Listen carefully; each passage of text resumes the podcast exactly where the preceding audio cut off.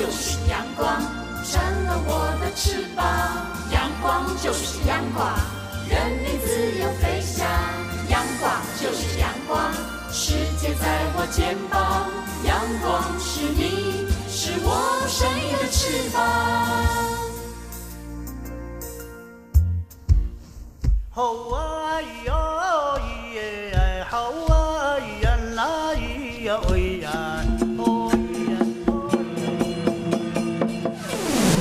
乾坤一定不朽功。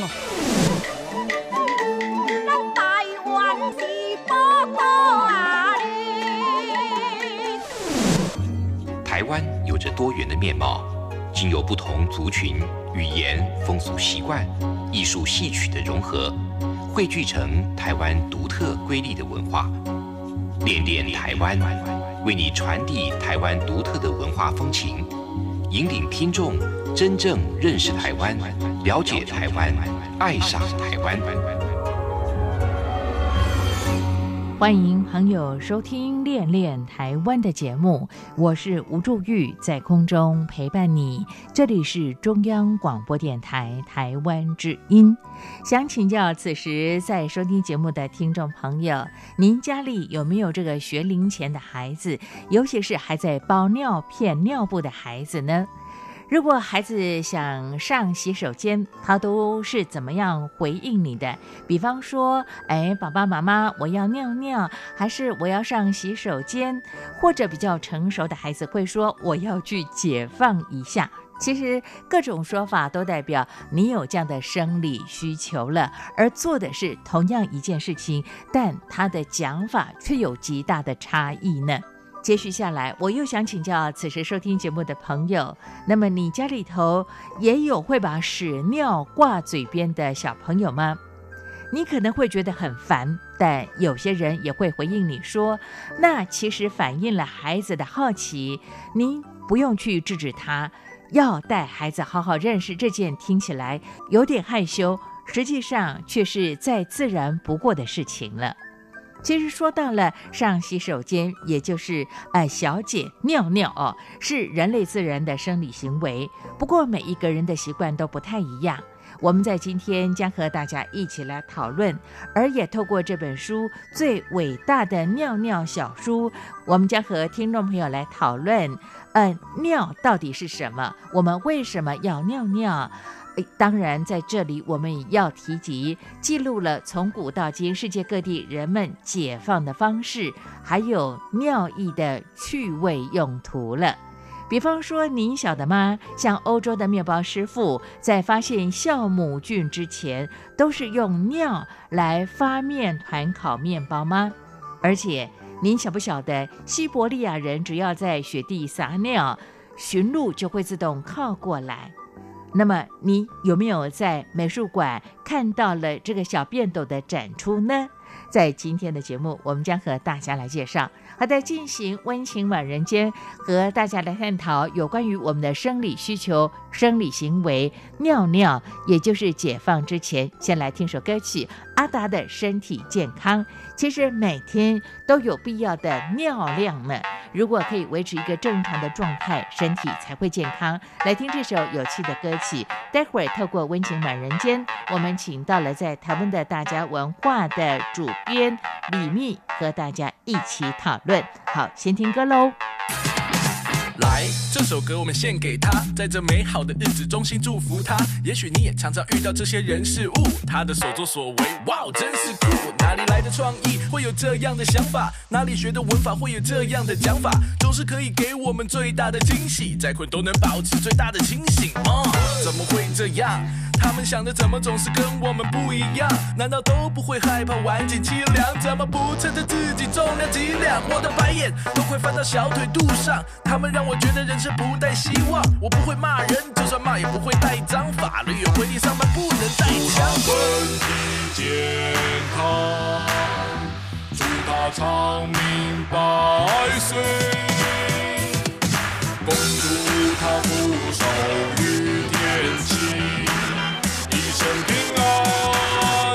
寿比南山。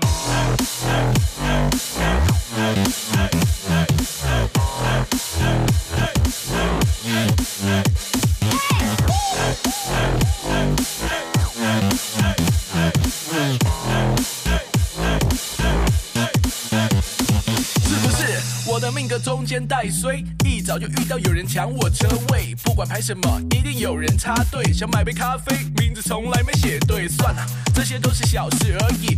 为了生活，大家都是身不由己，但有些人不得不说太夸张，演技根本能缴出本届金马奖。我说的当然不是阿发的岳父，但是他们脸皮厚到让人嫉妒，就算只见过一面都让人记住，拥有让人翻白眼的商人技术。哎呀，一定是安秀阳太差。哎呀，业绩也涨中啊。如果以前安会请他吃麻辣，如今安写了歌要送给他。祝他身体健康，祝他长命百岁，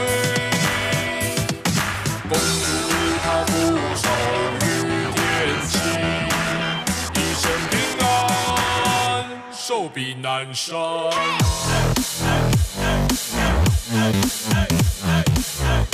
世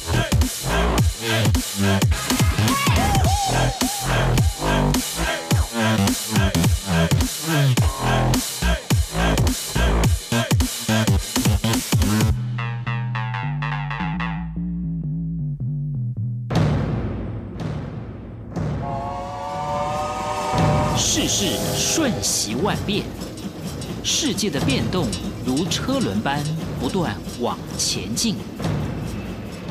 身为世界大国民的我们，应如何看待世界的进展与变动？每个星期一到星期五，每天三十分钟的世界大国民，多元的节目内容，广泛又深刻的议题探讨，将提供您最好的答案。欢迎收听《世界大国民》。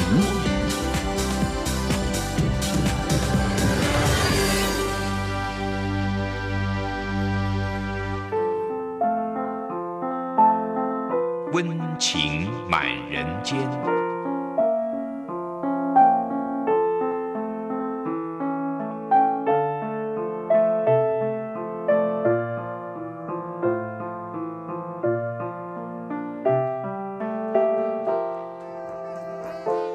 大家好，我我是大家出版社的编辑，我叫做李毅。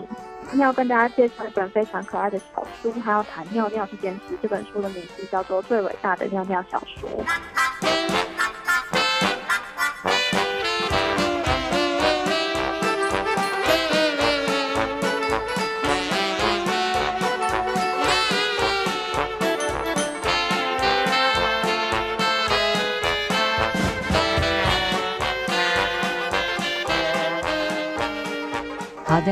那么在今天透过电话连线访问到了，这是大家出版的编辑李密，那么和大家来谈谈有关于我们生理上很重要的一件事，就是上洗手间，一般人都称它是尿尿啊。目前李密编辑也正在我们的电话线上，李密你好。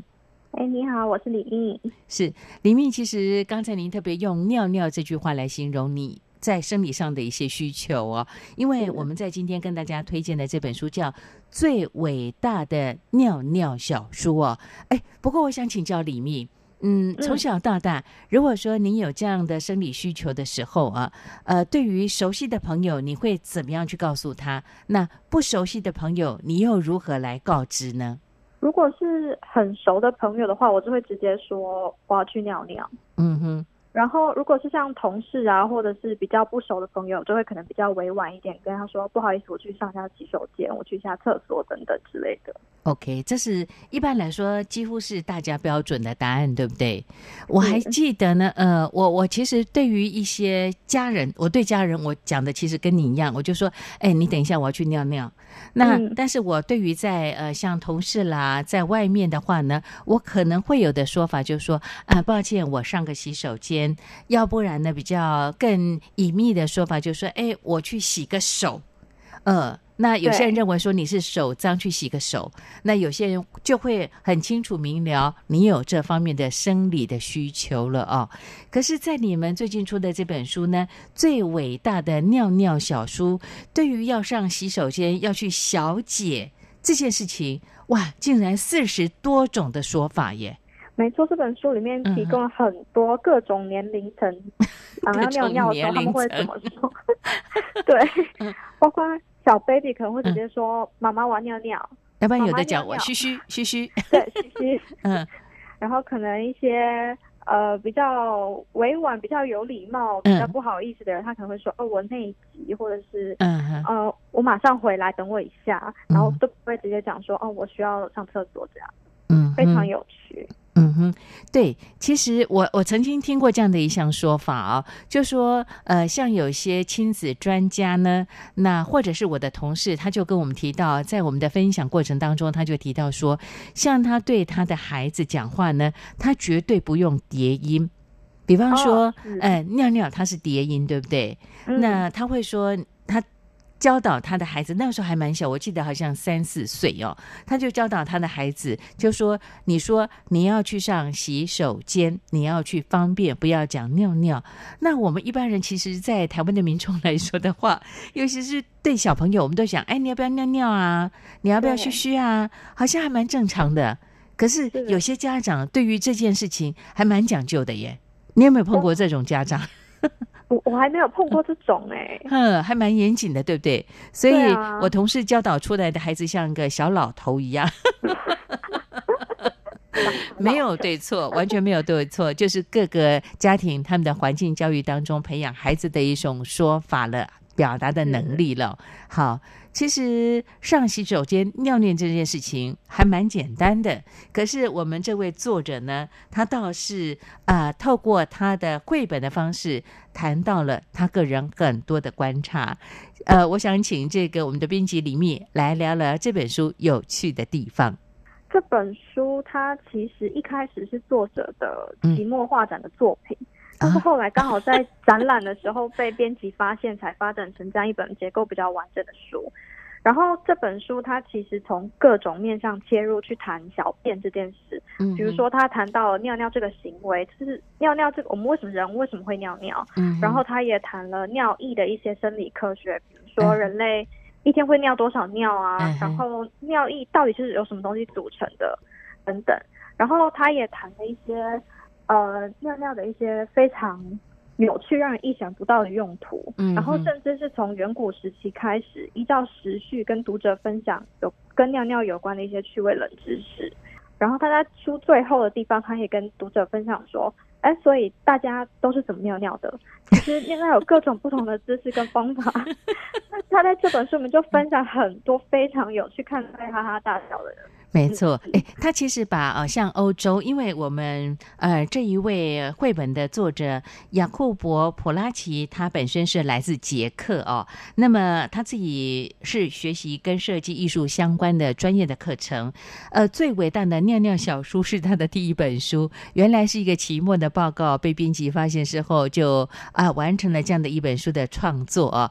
那么呃，这位作者呢，他非常有趣的，就是他把他所观察到的有关于像尿尿这件事情，比方说各种的样貌，他透过他的绘本当中都特别的形塑出来了。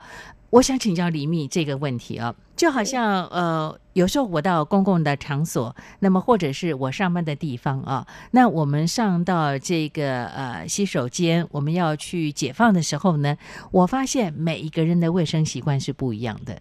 哦，真的，对，哎，有些人习惯上就马桶的座盖，他就是说他用完之后他不会把它掀开，他就继续保持它是坐垫盖下来的一个状况之下。但是呃，如果说这个公共的场所，尤其是家庭里头，男女是共用这个洗手间的话，其实会造成一定程度的困扰，对不对？对，其实这个好像在很多家庭里都嗯是一个争吵的主题，尤其是男生，嗯。没错，在这本书当中，我发现作者他特别把它画出来。他画的就是说，坐垫拉开之后，那么呃，对于男性来讲，上洗手间的方便性。那么坐垫放下来之后呢，可能有些男性在上洗手间，他尿尿就会尿到这个坐垫上面了。那如果说下一位是女性使用洗手间的话，她没有仔细看，她就坐到那一泡尿的上面，对不对？嗯，我我觉得他特别把它记录下来了。有各式各样的尿尿方法，真的是我们都没有想象到的。嗯哼，对，像你们家的话，你们的坐垫是放下，还是说随时保持是把它拿上来的呢？掀开的我们，家我们家都是看谁最后一个上，然后就会保持原样。你看每个家庭真的生活习惯都不一样，你知道吗？所以是男生上的话，他可能就是把那个坐垫就就拿起来喽。对，然后我有一次就是没有看到，然后就不小心，然后就坐下去了，真的是。对，尤其是半夜，对不对？像呃前几天天气特别的冷，那我们如果说半夜那么起来上洗手间迷迷糊糊，又像我是一个大近视眼哦，我若不戴眼镜的话呢，呃。我我先生把那个坐垫拉起来，那么我又没仔细看的时候，我又迷迷糊糊没有把坐垫拉下来，那我真的会坐到冰冷的马桶上面去，当场马上惊醒。对，立刻吓醒。你有这样的经验吗？我有直接坐到水里过，真的是掉进去。是半夜的时候吗？没有，就是下午，一般下午。哇，那你更夸张。对啊，对这个经验，我相信很多人都有。我是差一点跌进去，但是我是后来因为我够胖，因为李密是一个非常娇小的女孩，小女孩哦。那因为我够胖，欧巴桑的话呢，其实我不会把它整个坐进去，所以我是坐到外缘那个冰冷的地方，而且我是半夜起来上洗手间尿尿，我没有戴上眼镜，所以我就没看清楚。那其实这就呃去。可以来探讨更多人在我们小姐我们要上洗手间，我们要尿尿时候，每一个人不同的生活的习惯了。其实这本书有探讨，哎，对，比如说它它里面有讲到一些比较呃可能会犯法，但是嗯听起来真的蛮有趣的尿尿犯。法，对，嗯比如说他说你可以靠着墙尿，当然就是在台湾是不合法的，但是真的有人会这么做。嗯 然后你也可以尿在植物上啊，嗯尿在树丛里，甚至是呃，我想大家小时候都有这个经验，就是你嗯在游泳的时候就会有一股忍不住就是想要在游泳池里尿尿，然后就觉得有热流涌出。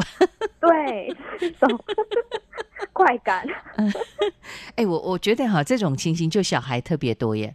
对，没错，小时候应该大家都会有这种想要做这种小小的坏事，呃，我我凭良心讲，我真的没做过，你真的。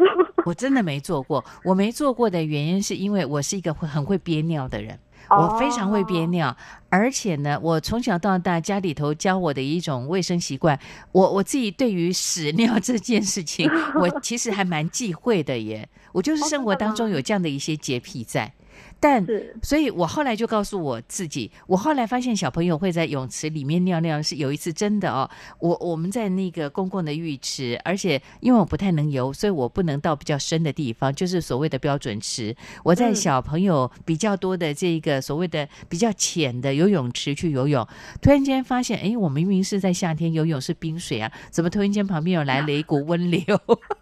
哦天哪，后来才发现，就是小朋友，其实小朋友这样的情形非常的多，他的尿尿习惯就是如此。小朋友可能就是控制方面也还没有这么好，然后一方面又想要调皮捣蛋，因为没有人会知道嘛，所以可能会这样。对你讲到了两个生理的现象，一种就是小朋友他的控制能力、膀胱控制能力没那么好，对不对？因为我记得那个小朋友大概就是四五岁左右的小朋友哈，嗯，那而且他是呃身上套着泳圈。所以我在想，嗯可能就好像您说到，他的生理结构啦，他的卫生习惯啦，或者控制能力还不是像大人那么样的强，所以他就不嗯自主的或者紧张之下就有这样的行为。那，再来就是比较大的，像那种小学的七八年级的，九岁十岁的，可能就是调皮捣蛋。对。嗯哼，你碰过这种情形吗？我小时候嗯是有试图想要在水里尿尿，但是我就我就有跟我妈妈说，妈，嗯我想要尿尿，她就嗯叫我赶快出来，说你不可以在里面尿这样。哦但其实是会有想要做这种坏事的欲望。OK，哎，我发现李密编辑你很诚实哎，对啊，通常人家都会否定，而且否决自己可能有这样的意图在耶。你很诚恳的在今天透过老实树清楚的交代明白了。我忏悔。嗯，是是是，但呃，我觉得像你的家庭教育就给予你很好的一些示范，对不对？母亲本身也是一位老师，那么在这上面呢，她特别教导你一个正确的观念了。好。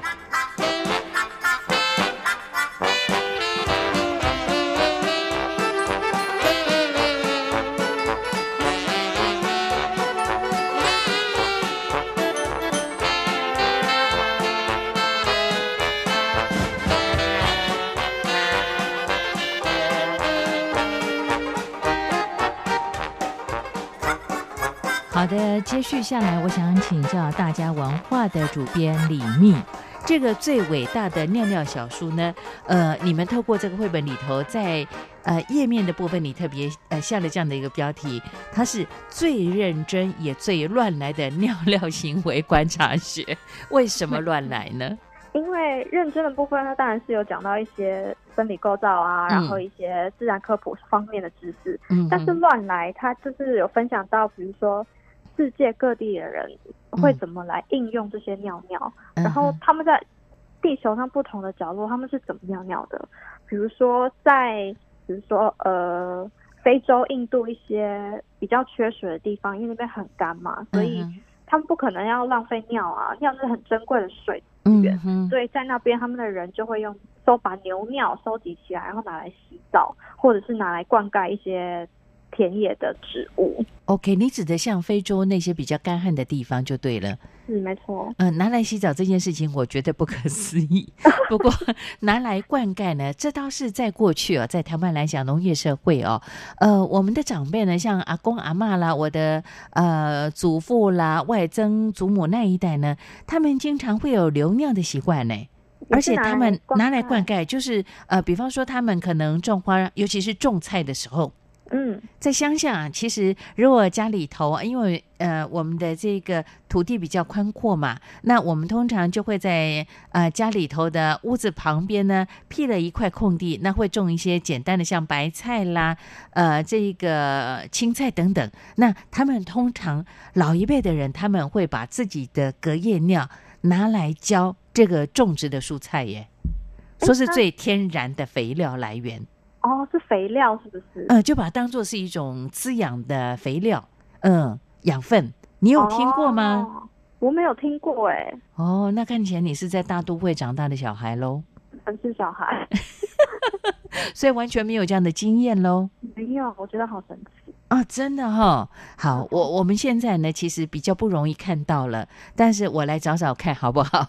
还有没有长辈在家里头的庭园外面种一片呃小小块的这个小菜园的话呢？现在其实不常见了。我我记得这种情形是我在呃很小的时候看过，但现在其实大家都普遍没有这样的一种生活习惯了。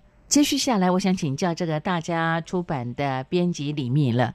李密其实这里说到，我们一开始就提到喽，人想上洗手间讲尿尿的时候，会说很多种说法哦。刚才你讲到，比方说像内急解手，对不对？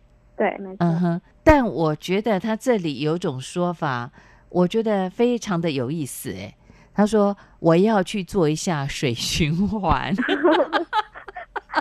这个其实这个说法非常有原理。嗯，人为什么会尿尿？嗯就是因为喝水嘛，下雨。嗯对，喝嗯水。嗯那喝的水是怎么来的？就是天上的雨嗯哼下下来，然后后来经过处理之后变成水，嗯，然后被我们喝下去，变成变成身体里面的饮用水，嗯，然后这尿出来就变成尿了。嗯，所以当你想要上厕所的时候，说我要去做一下水循环，其实是非常正确的一种说法。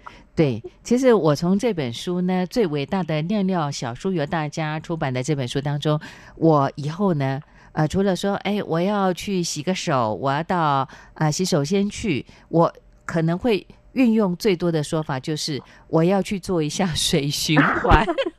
我非常喜欢这种优雅的讲法呀，而且很符合人类的这种生理上的需求，对不对？没错，没错。很特别耶。好，那呃，我觉得还有一种说法，也是在台湾的民众普遍会说的，我们都把尿尿形容是一号，对，嗯一号，你们也会这么说，对不对？嗯我小时候会这样跟同学说，嗯哼然后妈妈就会问你说你要一号还是二号这样。嗯哼，其实到现在还是非常普遍的一种说法。对。通常在台湾的小朋友听到妈妈或者是爸爸问他们，都说要不要尿尿啊，要不要嘘嘘啊。但等到我们小学的时候，好像讲的就是说，哎，你要不要上一号，对不对？对，然后会嗯确定说你要一号还是二号这样。嗯嗯嗯，对，好，那呃，在过去早期，在台湾的农业社会，尤其是我刚才特别举例，像我的呃外曾祖母啊，像我的阿公阿嬷啊，呃，那个时候其实，在台湾的乡下地方，我们的这个洗手间的设备不跟房子是放在一块儿，包括浴室，它都是各自独立的这样的空间。哦，对对，这可能对里面来说有一种很特殊的经验了，对不对？对，哎呀，嗯我的房子，嗯我们家老房子最近刚好因为马路拓宽拆掉了，要不然应该请你哦去看一看才对。真的，真的，那是很特殊的经验。它跟房子是不放在一块，跟主屋是不放在一块的。过去觉得不方便，可是现在习惯了公寓大楼这样的呃卫浴连接在一起的空间之后，哎，其实李密我非常怀念以前的方式。哎，哎，怎么说？我我跟你讲，我形容一下，嗯，像我们现在，呃，我家里头还好，因为我们的人口极为简单啊，而且我们的这个呃洗手间、卫浴的设备还蛮多间的，所以我们呃完全不互相干扰啊。但如果说一个家庭里头可能住了呃四到六口人，只有一间或者是两间的卫浴，有时候要抢哎、那啊像我有个习惯，我是一个比较有莫名其妙洁癖的人。如果我洗澡之前的呃这个卫浴有人呃去解放了，而且是所谓刚才我们讲到的二号，对不对？大量的解放，它会有一股臭味。如果它的呃那个空气没有清新的清除之后，我是不愿意进去洗澡的。你会有这样的习惯吗？我会耶，我也会等。如果前面有一个人刚好 用过的话，我就、嗯我会故意等一下，然后再进去。对呀、我都会等半个小时、哎，呃，等这么久，我会等这么久、哎。我会把嗯灯开着，让它嗯通风一下。对，但我们家的卫浴其实我们是有窗户的，但是我还只是觉得它必须要半个小时以上才能够把那些 闻起来不是那么好的味道，整个呢就飘散飘逸离开耶。哦，你希望进去的时候是一个清新的空间就对了。对对对对对，哦，所以这也代表说，其实讲到尿尿这件事情，在最伟大的尿尿小书，它在这里绘本里头，它就有特别画出了，比方说，呃，您上的洗手间，那么这个尿盆呐、哦、或者是它的设备，它的硬体设备是什么样子，哎，它这里一个一个的给你画出来喽。对，而且他还告诉嗯你说，你可以定制从最简单的可能只有一个小便桶，嗯到最高级的可能还有播音乐啊，然后嗯有清洁剂、洗手乳，嗯，有放有放灯、有植物等等的，他一一从最简单到最高级的画出来给你看。嗯，嗯哼，哎，我很好奇，想请教李密，嗯、你们嗯在呃重新用这个华文呃，也就是中文的方式啊，来把他的这本绘本用。中文的方式来出刊的时候，在之前有没有跟我们这一位第一本第一次出书的作者来讨论过呢？有没有这样的机会跟他有互动？没有没有嗯跟作者直接有互动过、哎、很可惜。是是是，对呀、因为他其实有很多一些考据。诶刚才李密你特别说到了，在这本书当中，他还画出了尿尿是人类自然的生理行为，但是没有想到尿它的功能还蛮多。在这里，他就画出来。我当下马上翻出了，原来欧洲面包师傅在发现酵母菌之前，是用尿尿液来发酵面团、烤面包。天哪！嗯，这个我有真的有在网络上查到资料，真的有吗？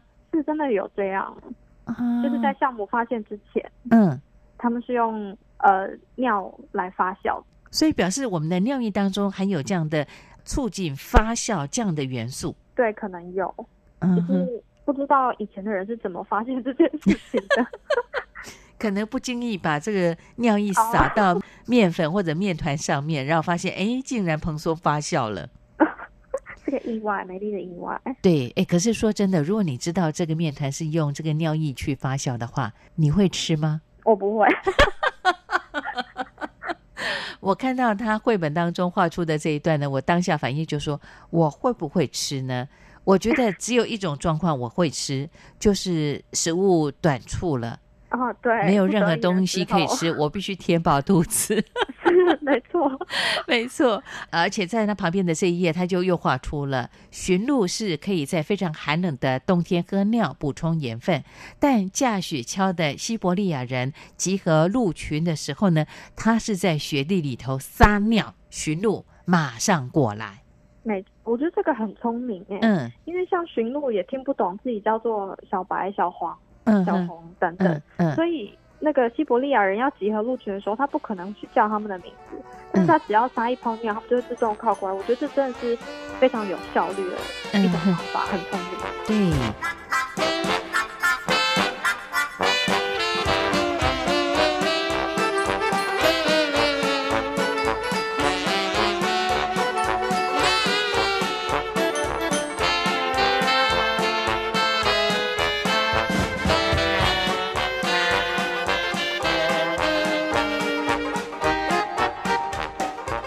这里，我们这位作者呢，来自捷克的这位画家呢，绘本画家，他还提到说，呃，有些药厂其实从尿液萃取出了活性的尿激酶，它是可以治疗所谓的血栓，防止这个心脏病。哎，我倒没有想到，原来我们的尿液有这么多的功能在。哎，这本书是有这样神奇的魅力，它告诉一些你不知道不会怎么样，但知道就会觉得，我们真的要好好的。尊重尿意，我以为你要跟我讲说好的善待，也对，对不对？哎，我记得台湾在三四十年前呢，很流行所谓的尿疗法，你有听过这种治疗的方式吗？我有听说过，有人用它来治疗癌症或者一些比较严重没有药可以医的病。嗯哼。但是我不知道效果如何，就是。嗯哼，在这本书里头，其实他也画出来了。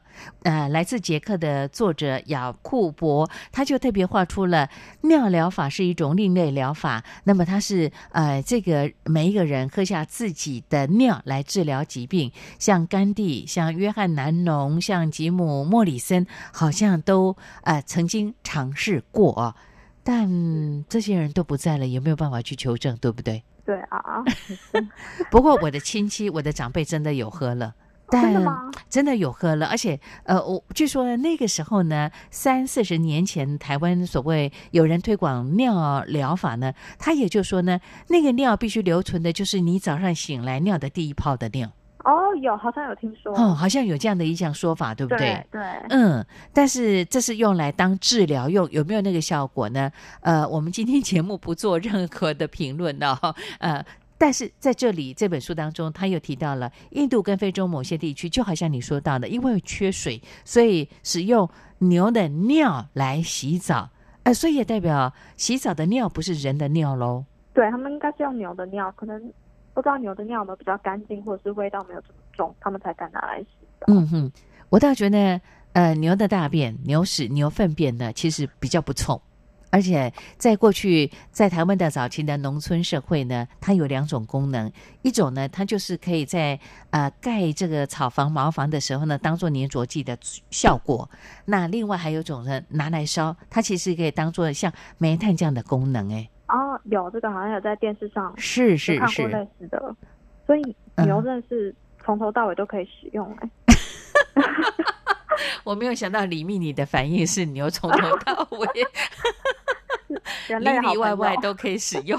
是，哎，李密你这种新兴人类从不同角度来看待这件事情，哎哎，我倒觉得牛的尿可以洗澡，倒是我我蛮相信的。为什么？因为牛是吃素。哦，对，可能比较没有味道。对，因为通常吃肉啊的动物呢，它的那个排泄物比较有臭味。是，那牛它吃素吃草，对不对？它应该就没有这样的问题了。哦，有道理。是哈，我我下回如果到那个农场去哈，看到牛在尿的时候呢，我就故意靠近一点点，我来闻闻看，回来再跟你报告。好。在，好，呃，这里其实谈到非常非常的多，比方说呢，呃，针对这个我们的尿尿的习惯呢，那么在建筑上呢，也有很多的一些建议在，对不对？像呃，建筑物的楼梯要盖成是螺旋状比较好，因为这样我们就没有办法在角落来尿尿。是，这是非常聪明。哎，我觉得他是针对男性讲的。对啊，女女生好像比较不可能。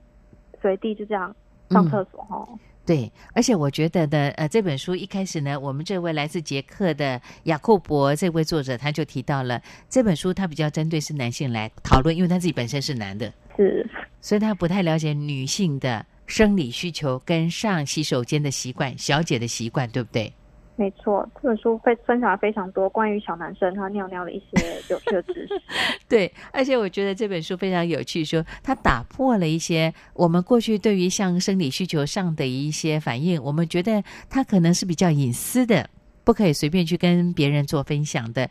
但是这个呃最伟大的尿尿小说呢，雅库伯普拉奇呢，他用他的绘画的方式呢，诙谐逗趣的去把我们每天。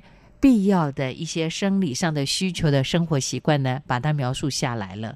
我觉得有一章呢，他特别提到了，谁都要尿尿，不管你是总统、首相、乞丐，我们的生理需求都是相同的。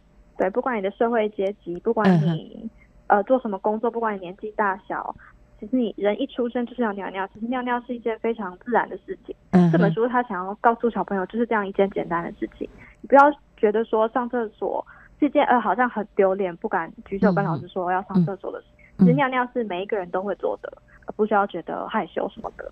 哎，可是李密，我最后其实想跟你分享我的生活经验呢。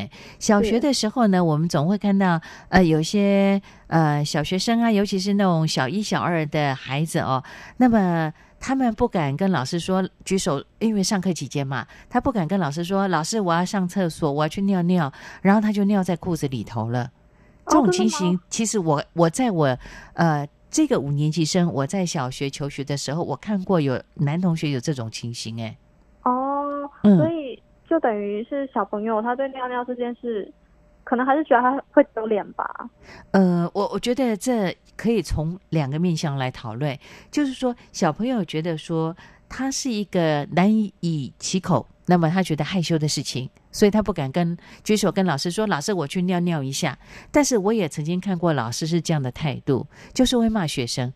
你为什么不在下课的时候去把那个尿尿尿完呢？在上课的时候才要跑去尿尿，你在偷懒。我觉得有时候家长呃师长的态度也有关系。没错，我觉得可以用比较嗯沟通的方式跟小朋友说，呃，下课的时候不要不要只记得玩，要记得也要去上厕所啊，这样上课的时候才不会一直想要跑出来这样。OK，好，这也是在这里要提醒，不管是大朋友小朋友的，对于我们的生理需求，要尿尿这件事情，勇敢的面对它，一定要勇敢面对它。因为你们特别提到说，学习上厕所是孩子在迈向独立过程当中最早碰到的难关，对不对？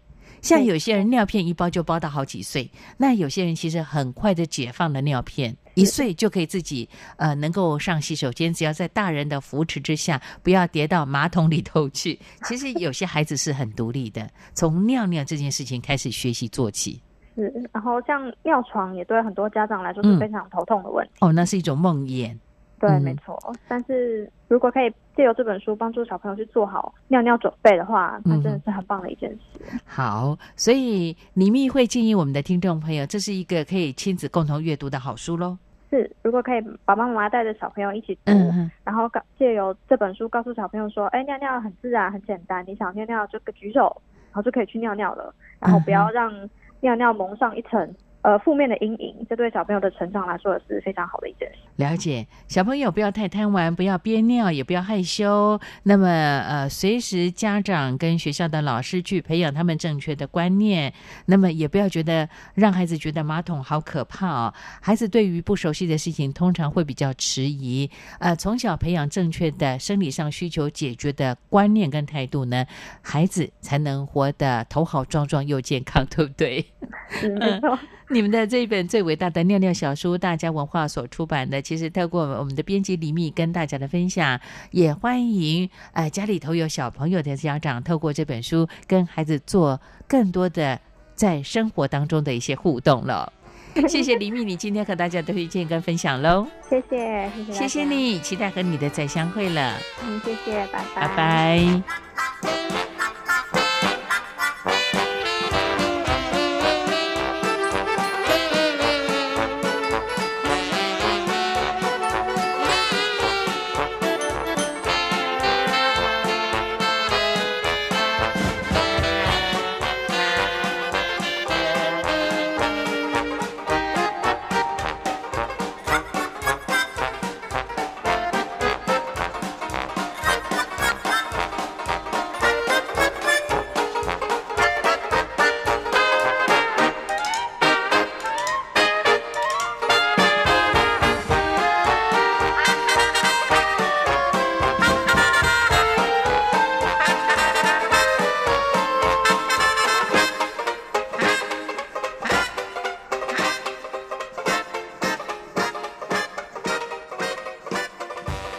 朋友，我们在今天练练台湾的节目和大家探讨了我们的生理行为，也就是尿尿上洗手间这件事情了。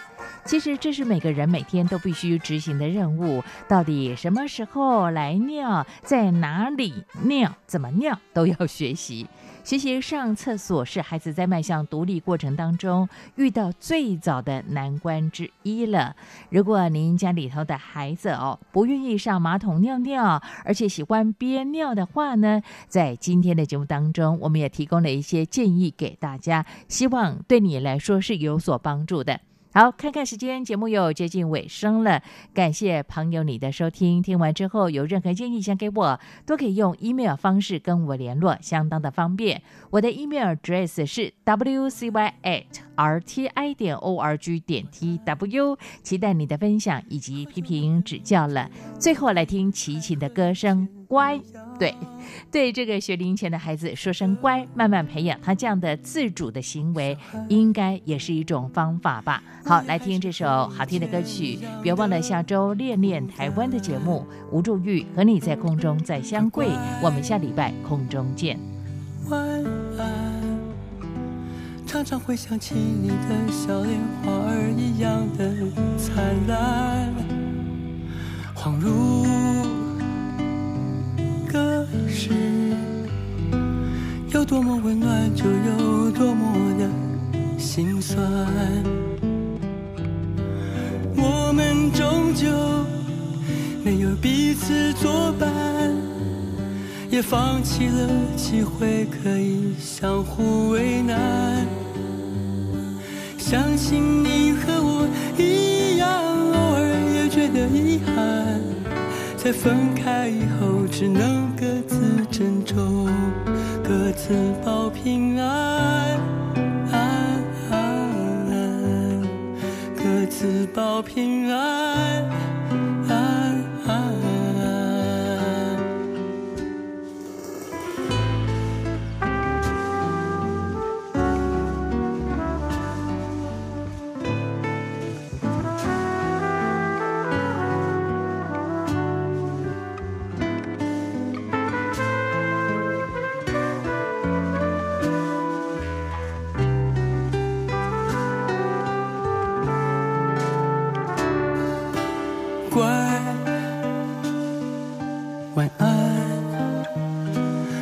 便是在陪你聊天，他是否和我一样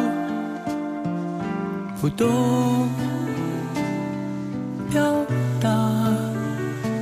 多半是沉默，偶尔也简谈。乖乖，晚安。我承认，我也怀念从前，也曾想回头是岸。直到，懂得，人生有缺憾，所以才圆满。我们终究没有彼此作伴，也放弃了机会可以相互为难。相信你，的遗憾。在分开以后，只能各自珍重，各自保平安，各自保平安。